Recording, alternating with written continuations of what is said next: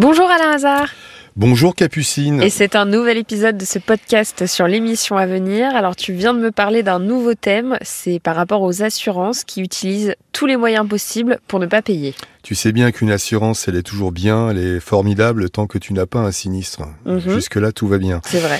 On revient sur un nouveau cas et un, un retour sur un autre cas où effectivement on pourrait dire que les assurances pour ne pas payer, tous les prétextes sont bons.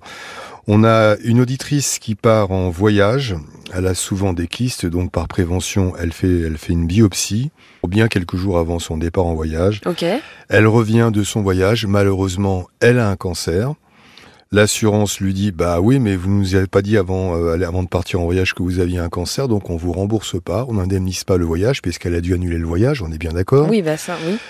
Le médecin fait un certificat médical en indiquant qu'elle ne pouvait pas savoir avant de partir en voyage qu'elle avait un cancer. Donc ça doit suffire pour une assurance malgré l'avis ferme du médecin qui dit qu'elle elle ignorait qu'elle avait un cancer, l'assurance reste sur sa position, sa position et ne veut pas l'indemniser Donc dans pour ce son cas-là, voyage annulé. et donc dans ce cas-là, vous allez appeler l'assurance. Bien sûr. Euh, On revient également sur un cas, je sais pas si on l'avait évoqué, elle appelle pour sa maman, l'hôpital avait perdu La sa bague. bague. Depuis, il y a eu trois estimations de gens qui sont quand même du métier, Mhm. qui estiment cette bague à entre 2 et 3 000 euros. Malgré cela, la- l'assurance euh, dit, nous, tant qu'on n'a pas de facture, on ne n'indemnise pas. Les estimations, pour nous, ne sont pas suffisantes. Alors, elles sont suffisantes. Là, encore une fois, c'est un prétexte pour ne pas rembourser. C'est Donc, ça. on va rappeler à nouveau cette assurance euh, dans l'émission. Et on a également comme thème, on aime bien faire des matchs. On fait un match des grandes marques Ouais. puisqu'on a quelques auditeurs qui ont quelques soucis avec des grandes marques. En général, quand on prend une grande enseigne, une grande marque, c'est parce qu'on va être sûr, on veut pas avoir de problème. Bien sûr. Délai de livraison ou éventuellement remboursement, Ouais. on se dit c'est beaucoup plus fiable. Ce qui est vrai, mais parfois il y a quelques petits grains de, de sable. Donc nous avons Angéline qui s'offrait une nouvelle télévision sur un shop internet d'une grande marque. Euh, Elle emménage dans sa nouvelle maison, tout se passe bien jusqu'en juillet 2022, puis un jour la télévision s'arrête et ne se rallume jamais. Un transporteur a récupéré l'achat d'Angéline pour l'envoyer en réparation en août dernier, mais depuis août, Rien. elle n'a toujours pas de téléviseur. Ah ouais, d'accord. Ça C'est fait un long. gros délai, oui, effectivement. Heureusement, elle a un autre téléviseur, mais celui qu'elle avait acheté, elle a toujours pas récupéré.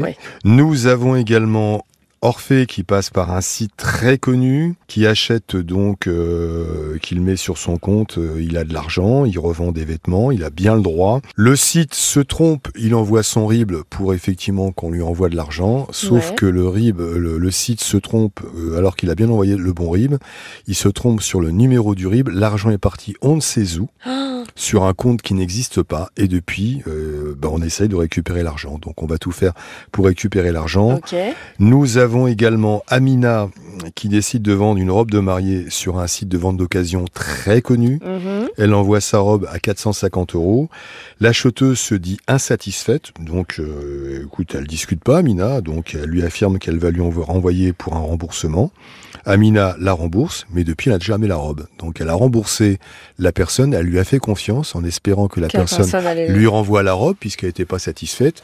Elle a gardé et la robe et l'argent. Et nous avons enfin Sarah qui commande un abri de jardin pour 848 euros, Mhm. livraison comprise.